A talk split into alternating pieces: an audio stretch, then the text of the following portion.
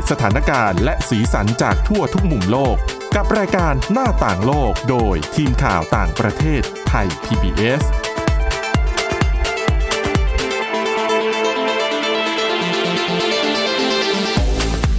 สวัสดีครับ ต้อนรับคุณผู้ฟังสู่รายการหน้าต่างโลกกับทีมข่าวต่างประเทศไทย PBS นะครับ วันนี้พบกับคุณกรีนจิรวัตรมาสุขและผมก้าวพงศธรสุขพงศ์ครับ ครับผม สวัสดีครับครับวันนี้ยังนำเอาหลากหลายเรื่องราวมาฝากคุณผู้ฟังเหมือนเดิมนะครับ มีทั้งเรื่องของปัญหาที่เกิดขึ้นในการเลือกตั้งสหรัฐปีนี้มาดูกันซิว่าเออมันเกิดปัญหาอะไรขึ้นกับผลสำรวจ ซึ่งจริง ๆ ก็เป็นประเด็นที่เอ่อหลาย ๆ คนน่าจะติดตามกันอยู่แล้วนะครับ แล้วก็เรื่องของจุดบกพร่องในการหาเสียงของพรรคเดโมแครตเองด้วยครับนะครับผมว่ามันมีอะไรที่จะต้องแก้ไขกันในอนาคต แล้วก็เรื่องของนิวซีแลนด์ที่จะลงประชามติเรื่องการุญยฆาต รวมไปถึงการลงมติรับกฎหมายของกัมพูชาเพื่อใช้กัญชาเพื่อสันทนาการด้วยขออภัยครับ ก็มาเริ่มกันที่เรื่องแรกครับ ไม่ใช่กัมพูชานะฮะกัญใช้ชากัญชานะใช้กัญชาเมื่อคือเขาบอกว่าเมื่อย้อนกลับไปเมื่อวันที่ 3 พฤศจิกาเนี่ยที่แบบว่าทุกคนกำลังลุ้นกับการเลือกตั้งประธานาธิบดีสหรัฐอเมริกาเนี่ยฮะเป็นวันเลือกตั้งประธานาธิบดีก็จริง แต่ว่าหลาย ๆ รัฐเนี่ยก็ยังใช้โอกาสนี้ในการทำประชามติผ่านร่างกฎหมายต่างๆ รวมถึงรัฐนี้ฮะนิวเจอร์ซีย์ ครับเป็นรัฐที่มีการเปิดให้โหวตการผ่านกฎหมายการใช้กัญชาเพื่อสันทนาการ ซึ่งมีประชาชนออกมาเทคะแนนสนับสนุนอย่างล้นหลามแม่ไทยก็น่าจะมีนะ เพราะว่าตอนนี้ของไทยเนี่ยของไทยก็ยังอยู่ในขั้นตอนของการศึกษาครับโทษและอะไรต่างๆนะฮะแต่ว่ามีการปรับให้สามารถใช้ทางการแพทย์ได้บ้างในบางกรณี ซึ่งก็ต้องไปลงทะเบียนกับทางภาครัฐนั่นแหละนะฮะตามรายงานของสื่ออ่า Associate น่ะ เขาบอกว่าขณะนี้มีประชาชนร้อยละ 67 ให้การสนับสนุนให้สามารถใช้กัญชาในเชิงสันทนาการได้ แล้วก็ไม่เห็นด้วยร้อยละ 33 นะฮะว่าการใช้กัญชาทางการแพทย์เนี่ยถูกกฎหมายในรัฐนิวเจอร์ซีย์มาตั้งแต่ปีคริสต์ศักราช 2010 ครับ หน่วยงานของรัฐนิวเจอร์ซีย์ได้คาดการณ์ไว้ว่าการอนุมัติการใช้กัญชาในครั้งนี้เนี่ยใช้เพื่อการสนอ่าสันทนาการเนี่ยจะทำให้อุตสาหกรรม กัญชาเติบโตมากขึ้นถึง 1.9 พันล้านดอลลาร์สหรัฐฮะอืมแล้วก็ภาครัฐเนี่ยจะสามารถเก็บภาษีได้มากถึง 126 ล้านดอลลาร์ ไม่ครับน้อยเลยทีเดียวนะฮะ การผลักดันให้กัญชาถูกต้องตามกฎหมายอ่า เกิดขึ้นจากการที่รัฐเนี่ยมีแผนที่จะกู้ยืมเงินมากถึง 4.5 พันล้านดอลลาร์ในปีนี้นะฮะครับเพื่อเยียวยาการขาดดุลงบประมาณจากผลกระทบของโควิด -19 โดยสภานิติบัญญัติของรัฐนิวเจอร์ซีย์วางแผนที่จะผ่านการออกกฎหมายดังกล่าว ภายในเดือนพฤศจิกายนนี้ฮะแล้วก็ตามรายงานของวุฒิสมาชิกเนี่ยรัฐจะกำหนดภาษีกัญชาไว้ที่ 6.6% และอนุญาตให้รัฐบาลท้องถิ่นดำเนินการจัดการเก็บภาษี เพิ่มเติมได้สูงสุดที่ 2%ก็เป็น 8.6%อืมอดีตสมาชิกสภานิติบัญญัติแห่งรัฐ และประธานของนิวเจอร์ซีย์เนี่ยให้ความเห็นว่าการอนุญาตขายกัญชาเพื่อสันทนาการเนี่ยจะช่วยลดการเปอร์เซ็นต์การเกิดอาชญากรรมได้ และช่วยเพิ่มการจ้างงานในพื้นที่อีกด้วย แน่นอนว่าพอมันเปิดให้เป็น ใช้เพื่อสันทนาการเนี่ยจะมีฟาร์มกัญชาเกิดขึ้น แล้วก็จะต้องใช้แรงงานคนในการดูแลอ่าแล้วก็นอกจากรัฐนิวเจอร์ซีย์แล้วเนี่ยรัฐมอนทานารัฐแอริโซนารัฐเซาท์ดาโกตาต่างก็มีการลงคะแนนเพื่อผ่านร่างกฎหมายกัญชาเชิงสันทนาการเช่นกันนะฮะ ในส่วนของเซาท์ดาโกตาเนี่ยและมิสซิสซิปปีเนี่ยมีการทำประชามติเพื่อนำกัญชาไปใช้ในทางการแพทย์ด้วย โดยประชาชนทั้งสอง รัฐร่วมกันโหวตกฎหมายดังกล่าวแล้วเช่นกัน ในขณะที่หลายรัฐเริ่มโหวตผ่านร่างกฎหมายกัญชาถูกกฎหมายเนี่ยรัฐทางฝั่งตะวันตกของอเมริกาอย่างออริกอน ซึ่งมีชื่อเสียงมากนะ เรื่องยาเสพติดครับได้ประกาศว่ารัฐออริกอนจะเป็นรัฐแรกที่โทษที่ลดบทบาท โทษทางอาญาในคดีที่เกี่ยวข้องกับยาเสพติดอืมจ่ายค่าปรับแค่จำนวน 100 ดอลลาร์ หรือเข้ารับการประเมินสุขภาพ และบำบัดอาการเสพติด อย่างไรก็ตามเนี่ยส่วนของการจำหน่ายยาเสพติดร้ายแรงก็ยังถือว่าผิดกฎหมายอยู่นะครับหลังจากนโยบายใหม่นี้ที่เขากำลังทำไอ้นี่กันอยู่เนี่ยการโหวตเนี่ยก็มีหลายฝ่ายออกมาวิพากษ์วิจารณ์ฮะว่าข้อเสนอดังกล่าวเนี่ยหลายคนมองว่าการลดโทษของคดีเนี้ยมันจะทำให้เกิดอาชญากรรมเพิ่มขึ้นในพื้นที่หรือเปล่า ก็จริงอะอืม นักวิจารณ์บางคนตั้งคำถามว่ากลยุทธ์การจัดสรรใหม่นี้จะมีเงินทุนเงินทุนเพียงพอในการบำบัดคนติดยาเสพติดได้จริงหรือไม่ เพราะเมื่อโทษมันน้อยลงคนก็จะเสพยามากขึ้น อย่างไรก็ตามโอเรกอนก็ไม่ใช่รัฐแรกในโลกนะฮะที่ลดโทษของคดียาเสพติด อย่างเช่นประเทศโปรตุเกสเนี่ยก็เคยใช้โมเดลนี้ควบคู่ไปกับการเพิ่มงบบำบัดยาเสพติดในช่วงปี 2001ซึ่งหลังจากนั้นเนี่ยก็มีการติดตามผลอย่างต่อเนื่องจากการสื่อเอ่อ จากสื่อต่างๆ และผลลัพธ์ก็ออกมาว่า เป็นไปในทิศทางที่ดีแม้ว่าจะมีเปอร์เซ็นต์การใช้ยาเพิ่มขึ้น แต่รูปแบบที่ก่อให้เกิดปัญหาเนี่ยลดน้อยลง เจ้าหน้าที่ก็เหนื่อยน้อยลง ประชาชนครับก็เขาเรียกว่าอะไรล่ะ มันไม่ได้เป็นการเปิดโอกาสให้ใช้ยานะ แต่ลดปัญหาของภาครัฐอะใช่ อืม ประชาชนเนี่ยยังไงก็ยังคิดอยู่แหละว่า เอ้ย โทษมันน้อยลง ก็จะมีจำนวนเพิ่มขึ้นในการใช้ยาคืออย่างที่บอกฮะ ไหนๆเราดูเรื่องกฎหมายกันแล้ว เราก็มาดูเรื่องกฎหมายที่นิวซีแลนด์กันบ้างดีกว่า นิวซีแลนด์เขากำลังลงประชามติผ่านร่างกฎหมายการุณยฆาตนะฮะ ซึ่งเราก็ติดตามแล้วก็เล่ามามาโดยตลอดอะเนาะนำเสนอให้คุณผู้ฟังฟังโดยตลอด อันนี้เป็นประเทศที่ 7 ของโลกครับนะว่าเป็นประเด็นที่ชาวนิวซีแลนด์ก็ให้ความสนใจแล้วก็โต้เถียงกันอย่างมากสำหรับกฎหมายการุณยฆาตนะฮะ โดยหลังจากที่มีการถกเถียงกันในสภามาอย่างยาวนานเนี่ย จนนำมาสู่การผ่านร่างกฎหมายการุณยฆาตเมื่อปลายปีที่แล้ววันนี้มีชาวนิวซีแลนด์กว่า 65.2%ออกมาลงประชามติสนับสนุนให้กฎหมายอ่าการรุนฆาตเนี่ยมีผลบังคับใช้เรียบร้อยแล้วนะฮะอืมกฎหมายว่าการการุณฆาตเนี่ยจะช่วยให้ผู้ที่เป็นผู้ป่วยระยะสุดท้าย จะมีชีวิตอยู่ได้ไม่เกิน 6 เดือนตามคำสั่งของแพทย์เนี่ยสามารถเลือกวิธีจาก ไปของตนเองได้ ภายใต้เงื่อนไขว่าจะต้องได้รับการพิจารณาจากแพทย์อย่างน้อยสองท่าน อืม อืม ก็คือเงื่อนไขมันก็ไม่ได้ง่ายนะ ถ้าเกิดว่าคือมันครับผ่านให้ใช้ได้ แต่ก็ต้องไปปรึกษาแพทย์แล้วก็คือต้องป่วยจริง ๆอะถึงจะถึงจะแบบใช้กฎหมายข้อนี้ได้อืมป่วยเป็นมะเร็งระยะสุดท้ายอย่างเงี้ยมีชีวิตอยู่ได้ไม่เกิน3เดือน แต่ว่าตอนนี้ไม่มีกำลังใจที่จะอยู่แล้วไม่มีความสุขที่จะอยู่ แล้วก็รู้สึกเจ็บปวดกับโรคอืมก็ต้องไปปรึกษาแพทย์เพื่อขอทำการลุนยฆาตนะฮะสำหรับการลงมติดังกล่าว จะมีผลบังคับใช้ทางกฎหมายในเดือนพฤศจิกายนก็คือเดือนนี้นะฮะครับโดยคะแนนการลงประชามตินี้ยังไม่รวมกับคะแนนโหวตพิเศษอีกประมาณ4 8 0 0 0 0 คะแนน รวมถึงการลงคะแนนทางไปรษณีย์และคะแนนจากต่างประเทศ ดังนั้นผลคะแนนอย่าง เป็นทางการจะยังไม่ยืนยันจนถึงนู่นอะเกือบเกือบๆกลางเดือนโอ้โหนะครับอ่าอย่างไรก็ตามเนี่ยด้วยเสียงโหวตที่สูงถึง 65.2%ณตอนนี้นะฮะทำให้คะแนนต่างๆ ที่ยังไม่ถูกนับไม่มากพอที่จะเปลี่ยนผลประชามติว่า ด้วยกฎหมายการทำการุณฆาตแต่คะแนนที่ประชามติส่วน ที่ยังไม่ได้นับเนี่ยอาจจะเปลี่ยนแปลงข้อกฎหมายกัญชาเพื่อสันทนาการได้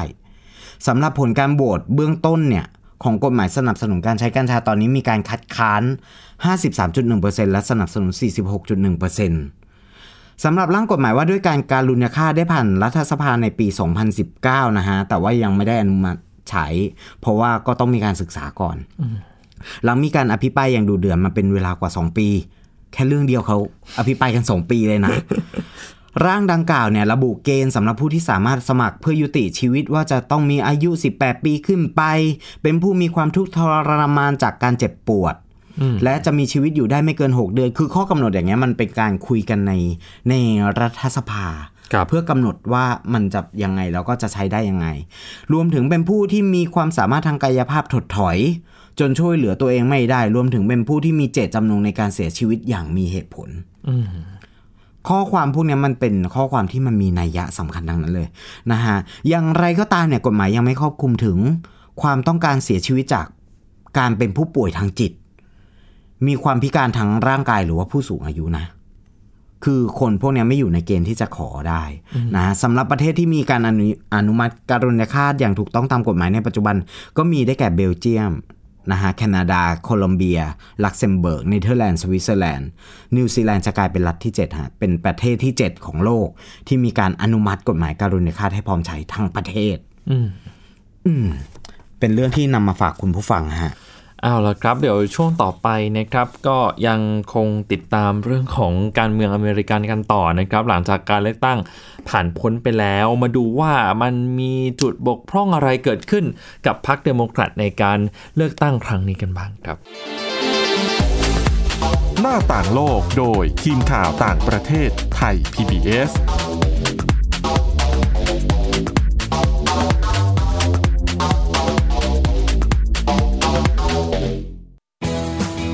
ไทย PBS ดิจิทัล Radio Infotainment for All สถานีวิทยุดิจิทัลจากไทย PBS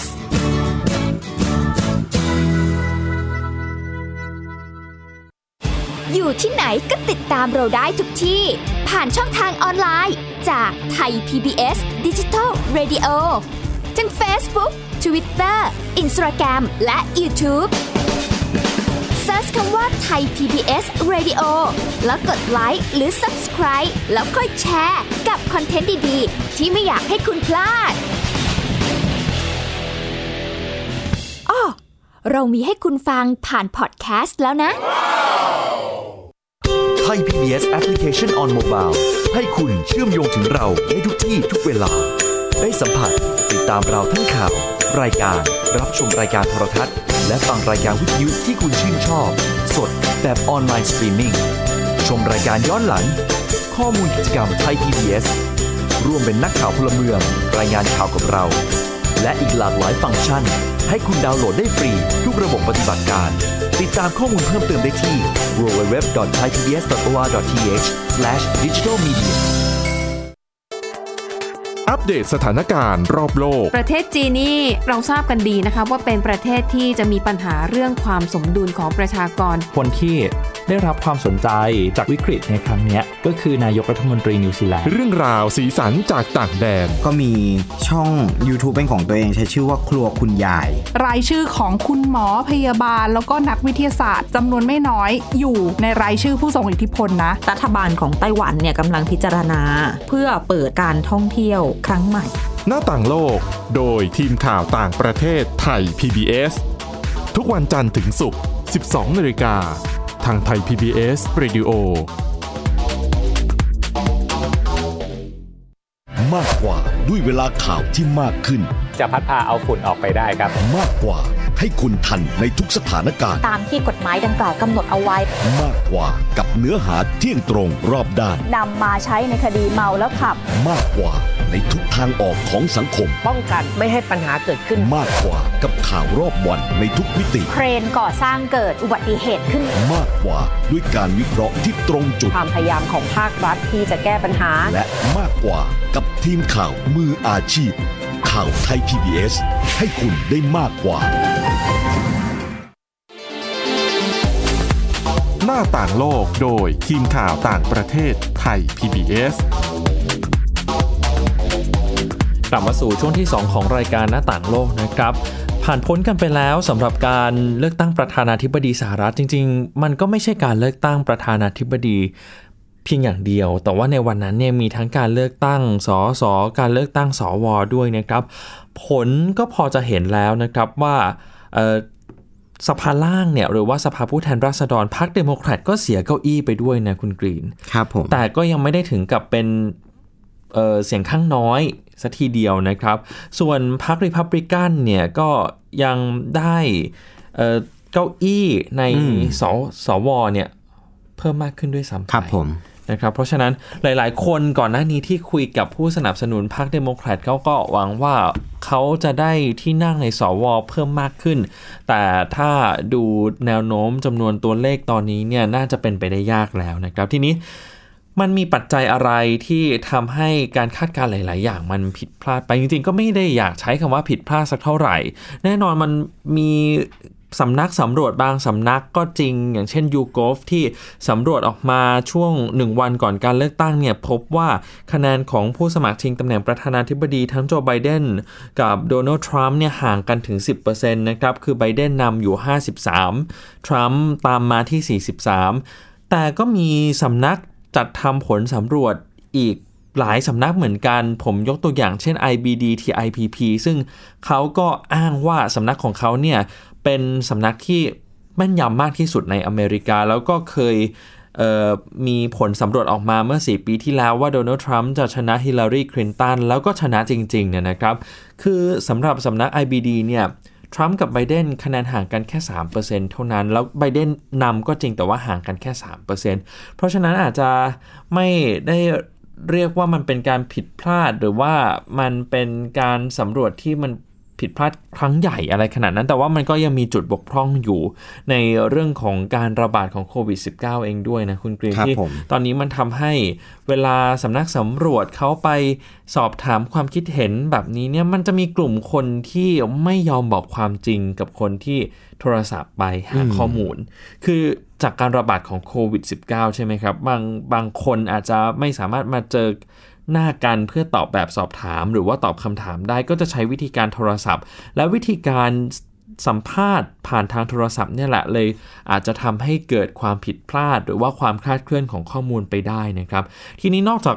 การจัดทำผลสำรวจต่างๆ ที่อาจจะคลาดเคลื่อนไปแล้วเนี่ยมันก็มีปัจจัยอื่นๆอยู่ด้วยนะครับ เช่น ปัจจัยเรื่องของวัย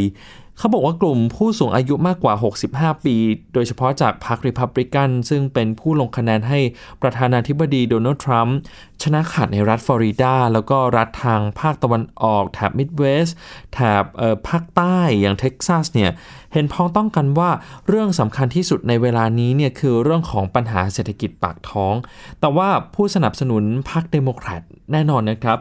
สิ่งที่สำคัญที่สุดสำหรับพวกเขาก็คือการแก้ไขปัญหาการระบาดของโควิด -19 นะครับแล้วก็เอาเรื่องของเศรษฐกิจมาไว้เป็นลำดับรองๆ ถึงแม้ว่าจะมีคนเสียชีวิตไป ไม่ต่ำกว่า 200,000 คนแล้วก็ตามนะครับ ผู้ลงคะแนนให้พรรครีพับลิกัน เห็นว่าเศรษฐกิจสำคัญกว่าไม่ค่อยสนใจเรื่องของการระบาดของโควิด -19 มากเท่าไหร่ ซึ่งเราก็สังเกตได้ตั้งแต่ช่วงการหาเสียงเลือกตั้งแล้วนะครับ ว่ากลุ่มผู้สนับสนุนพรรครีพับลิกันจะไม่ค่อยสวมหน้ากากอนามัย ไม่ได้เว้นระยะห่าง แล้วก็เชื่อว่าเรื่องของเชื้อไวรัสเนี่ยมันไม่ได้มีอันตรายถึงขนาดฆ่าชีวิตของผู้คนได้ขนาดนั้น อืม ครับพูดง่ายๆก็คือ ถ้าเป็นแล้วก็หายได้นะครับ เพราะว่ามีตัวอย่างแล้วว่าโดนัลด์ทรัมป์เองก็เคยติดเชื้อโควิด -19 แล้วก็หายได้ในเวลาอันรวดเร็วเหมือนกัน ซึ่งก็ไม่ได้คำนึงนะครับว่าเขาหายได้เนี่ยเขาหายได้เพราะว่าทีมแพทย์ทีมพยาบาลเนี่ยดูแลเขาเรียกว่าเปรียบเทียบกันเหมือนโรงพยาบาลชั้นนำระดับโลกเลยนะคุณกรีนแล้วก็ยาได้รับหลายขนาดมากทีเดียวนะครับ เลยทำให้อาการของผู้นำสหรัฐเนี่ยฟื้นตัวได้เร็ว ทีนี้พูดง่ายๆก็คือเห็นความสำคัญตามลำดับต่างกันแบบลิบลับเลยนะครับ ทางฝ่ายริพับลิกันก็มั่นใจว่าประธานาธิบดีทรัมป์เนี่ย มีฝีมือในเรื่องเศรษฐกิจมากกว่าไบเดน แต่ผู้คนทางฝั่งเดโมแครตส่วนใหญ่ก็คิดว่าไบเดนมีแผนในการจำกัด แล้วก็ออขออภัยครับ แผนในการกำจัดและควบคุมโรคติดต่อ โควิด -19 เนี่ยได้ดีกว่าทรัมป์เพราะฉะนั้นผู้คนที่เลือกทรัมป์ก็มองจุดยืนทางเศรษฐกิจไม่ใช่เรื่องของโควิด -19 เลยนะครับ ซึ่งประเด็นนี้เนี่ยมันก็อาจจะไปเชื่อมโยงกับเรื่องการจัดทำผลสำรวจด้วยเช่นเดียวกัน ทีนี้อีกข้อหนึ่งก็คือผู้สมัครในท้องถิ่นเนี่ยประชาชนส่วนใหญ่ก็จะเลือกพรรคการเมืองที่ตัวเองชื่นชื่นชอบอยู่แล้วนะครับ ไม่ว่าจะสัง สังกัดพักอะไร หากไม่มีเรื่องราวอื้อฉาวขึ้นมา ก็มีโอกาสได้ครองตำแหน่งเก่าอยู่มากกว่าครึ่งด้วยซ้ำไป อีกเรื่องหนึ่งก็คือการโหวตแบบ primary ซึ่งเป็นการลงมติแบบเฉพาะตัวของสหรัฐเขานะครับ เพื่อคัดตัวผู้สมัคร แล้วก็กรองผู้สมัครพักเดียวกันมาก่อนในเรื่องคุณสมบัติ การทำเอ่อ interactions คุ้นเคยกันกับผู้คนในท้องถิ่นนั้นๆ ซึ่ง มีผู้เชี่ยวชาญบางคนก็บอกว่าเนี่ยเมืองไทยก็ควรจะเอาการลงมติแบบ primary มาใช้ด้วยเหมือนกัน เพราะว่ามันทำให้เป็นการคัดกรองก่อนนะครับว่าคนที่สมัครเนี่ยยังมีอุดมการณ์แล้วก็จะไม่ทรยศต่ออุดมการณ์นั้นด้วย ซึ่งระบบการเลือกตั้งในสหรัฐเนี่ยเขาก็ไม่ได้มีเรื่องของสสสัดส่วนเข้ามามากมายขนาดนั้นด้วยนะครับ แล้ว ด้วยเหตุนี้เนี่ยเมื่อเกิดการคัดกรองขึ้นแล้ว คัดกรองแบบ primary เนี่ยประชาชนเขาก็ไม่ได้สนใจแล้วคุณกรีนว่า ชื่อผู้สมัครเนี่ยจะเป็นใคร แต่เมื่อเห็นชื่อพรรคการเมืองก็เลือกคนนั้นไปเลยในการเลือกตั้งใหญ่ทันทีนะครับเพราะว่าเขาเชื่อมั่นว่าก็คัดกรองกันมาจากการเลือกตั้งแบบ primary แล้วอันนี้ก็เป็นอีกตัวแปรหนึ่งเหมือนกัน ทีนี้ตัวแปรนี้อันนี้น่าสนใจก็คือเรื่องของพรรคเดโมแครตที่มมีความมั่นใจมากเกินไป แล้วก็คิดว่าพลังของฝ่ายอนุรักษ์นิยมหรือว่า conservative เนี่ยน่าจะมีน้อยมาก เรื่องนี้เป็นเรื่องที่บอกว่าคาดการณ์ผิดมากๆนะครับ เพราะไม่ใช่ว่าคนรุ่นใหม่จะลงคะแนนให้เดโมแครตเสมอไป แล้วก็พรรคริพับลิกันพยายามสนับสนุนส่งเสริมเรื่องสิทธิเสรีภาพ รวมไปถึงการโต้ตอบกับจีน ซึ่งก็ทำให้ นอกจากคนผิวขาวแล้วเนี่ยคนเอเชีย เชื้อสายอเมริกัน อย่างเช่น คนเวียดนามก็ครับเทผมคะแนนให้ผู้นำสหรัฐเอ่อ ประธานาธิบดีทรัมป์เป็นอย่างมากทีเดียว เพราะว่าอย่างที่ทราบกันดีว่าตอนนี้ทรัมป์เอ่อตอนนี้สหรัฐกับเวียดนามเนี่ยมีความสัมพันธ์ที่ดีต่อกันนะครับ ทีนี้ผู้คนที่มาลงคะแนนในการเลือกตั้งปีนี้เนี่ยมีจำนวนมากกว่าทุกๆ ครั้งที่ผ่านมา ซึ่งก็แสดงให้เห็นแล้วว่าสหรัฐเป็นประเทศที่แบ่งขั้วพักการเมืองและทัศนคติให้เห็นได้อย่างชัดเจนระหว่างฝ่ายเสรีนิยม หรือว่าฝ่ายก้าวหน้ากับฝ่ายอนุรักษ์นิยมนะครับแต่ว่าสิ่งที่ ไบเดนไปพลาดมากเนี่ยก็คือ เขาไม่ได้เข้าถึงคนผิวดำหรือว่าคนเชื้อสายฮิสแปนิกให้มากกว่านี้คือไบเดนใช้ความพยายามในการเจาะกลุ่มผู้หญิงผิวขาว แล้วก็ผู้คนตามชานเมืองมากเกินไปทุ่มเทให้เรื่องนี้มากนะครับ เพราะว่าเขาคิดว่ากลุ่มนี้แหละจะเป็นกลุ่มคนที่ลงคะแนนให้กับเขา ซึ่งเรื่องนี้ถ้าจะไปโทษไบเดนอย่างเดียวก็คงไม่ได้นะครับ เพราะว่าผลสำรวจต่างๆ ก็ออกมาว่ากลุ่มลาติน หรือว่ากลุ่มฮิสแปนิก ซึ่งเคยสนับสนุนฮิลลารีคลินตันมาก่อนในฟลอริดาเนี่ย ก็จะเทคะแนนให้กับไบเดนด้วย เช่นเดียวกันอย่างที่เราเคยติดตามกันมานะนะครับคุณกรีน ซึ่งไบเดนเองอาจจะคิดว่าเรื่องนี้เนี่ยยังไงคะแนนของกลุ่มฮิสแปนิกก็อาจจะมาอยู่ในมือของเขาอยู่แล้ว แต่ว่าสุดท้ายผลมันก็สะท้อนให้เห็นว่า เขาแพ้ในรัฐฟลอริดา ซึ่งมีคนกลุ่มนี้อาศัยอยู่เป็นจำนวนมากนะครับ อีกเรื่องหนึ่งที่สังเกตได้ก็คือไบเดนเนี่ยไม่ได้หาเสียงอะไรเป็นชิ้นเป็นอันกับคนเอเชียเลยนะครับ คือ มีคนไทยในสหรัฐบางคนก็บอกว่าเดโมแครตเนี่ยไม่ได้มาเคาะประตูตามบ้าน ส่วนหนึ่งเป็นเพราะว่ากลัวการระบาดของโควิด -19 ด้วยพยายามเว้นระยะห่างตรงกันข้ามกับริพับลิกันที่ยังคงใช้วิธีการหาเสียงแบบเดิมๆ ก็คือการไปเคาะประตูตามบ้าน การลงพื้นที่หาผู้คน ซึ่งเรื่องแบบนี้ก็น่าจะได้ใจคนที่อยู่ในพื้นที่นั้นมากกว่าด้วยนะครับ อันนี้ก็เป็นเรื่องที่น่าสนใจแล้วก็น่าติดตามต่อไปเหมือนกันว่า เออเรื่องพวกนี้เนี่ยในอนาคตอีก 4 ปีข้างหน้ามันจะมีการปรับปรุงหรือเปล่า โดยเฉพาะอย่างยิ่งเรื่องการทำผลสำรวจนะคุณเกมคือคือผลสำรวจเนี่ยตั้งแต่ปี 2016 ก็ถูกพูดถึงว่าเราจะเชื่อผลสำรวจได้มากขนาดไหนนะครับ คือข้อบกพร่องของผลสำรวจเมื่อปี 2016 ก็คือการจัดทำผลสำรวจเนี่ยไม่ได้เข้าไป สอบถามความคิดเห็นของผู้มีสิทธิ์เลือกตั้งที่มีการศึกษาต่ำกว่าระดับมหาวิทยาลัยมากพอ ทีนี้คนกลุ่มนี้เนี่ยเขาก็เป็นฐานเสียงของ Republican ถูกไหมครับ พอไม่ได้เข้าไปสำรวจความคิดเห็นของคนกลุ่มนี้ก็เลยทำให้ไม่เห็นข้อได้เปรียบของโดนัลด์ทรัมป์ในรัฐสมรภูมิสำคัญสำคัญ จนมันเข้าใกล้วันเลือกตั้งเต็มทีแล้วถึงมาพบว่า อ้าว ทรัมป์กำลังมีความได้เปรียบในรัฐเหล่านี้อยู่ก็เลยทำให้ ผลสำรวจต่างๆ เมื่อปี 2016 เนี่ย มันพลิกโผหักปากกาเซียนไปนะครับครับซึ่งผมผลสำรวจปีนี้ก็ถูกพูดถึงอีกครั้งหนึ่งว่าอ้าวแล้วจะมีความแม่นยำน่าเชื่อถือได้มากขนาดไหน ผู้เชี่ยวชาญบางคนก็บอกว่า ผลสำรวจปีนี้เนี่ยพยายามแก้ไขจุดบกพร่องให้มากที่สุดแล้วนะครับ คือตัดตัวแปรที่ไม่สำคัญออกไป เน้นการทำผลสำรวจ เฉพาะในกลุ่มรัฐสมรภูมิสำคัญสำคัญ แต่ว่า ก็ยังออกมาเป็นคะแนนที่คู่ขี้สูสีกันมากก็คือบางผลสำรวจอาจจะประเมินห่างกันไปหน่อยก็คือ 10-15%ซึ่งหลายๆ คนก็เลยฟันธงไปเลยว่ายังไงไบเดนก็นอนมาแน่ ๆ นะครับ แต่พอผลมาถึงการเลือกตั้งจริง ๆ เนี่ยก็จะเห็นว่ามันเกิดภาวะของความสูสีกันตั้งแต่ช่วงต้น นะแล้วก็มาช่วงกลาง คือกว่าคะแนนจะเห็นชัดเจนเนี่ยมันก็ใช้เวลานานมากทีเดียวคือส่วนหนึ่งก็เป็นเพราะว่าการลงคะแนนทางไปรษณีย์การมาใช้สิทธิ์เลือกตั้งล่วงหน้าด้วยนะครับในภาวะที่เกิดการระบาดของโควิด -19 แบบนี้ก็เลยทำให้กระบวนการต่างๆเนี่ยมันยิ่งช้าลงไปใหญ่ครับผมนี่แหละครับเป็นเกรดที่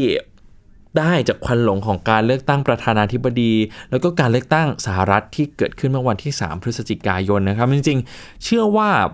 ในช่วงนี้ไปจนถึงวันที่ 20 มกราคม ซึ่งเป็นวันสาบานตนเข้ารับตำแหน่งของประธานาธิบดีคนใหม่ก็ยังน่าจะมีเรื่องราวเกร็ดเล็กเกร็ดน้อยมาเล่าให้คุณผู้ฟังได้ฟังกัน เช่นเคยนะครับ ซึ่งทีมข่าวต่างประเทศไทย PBS ก็เกาะติดเรื่องนี้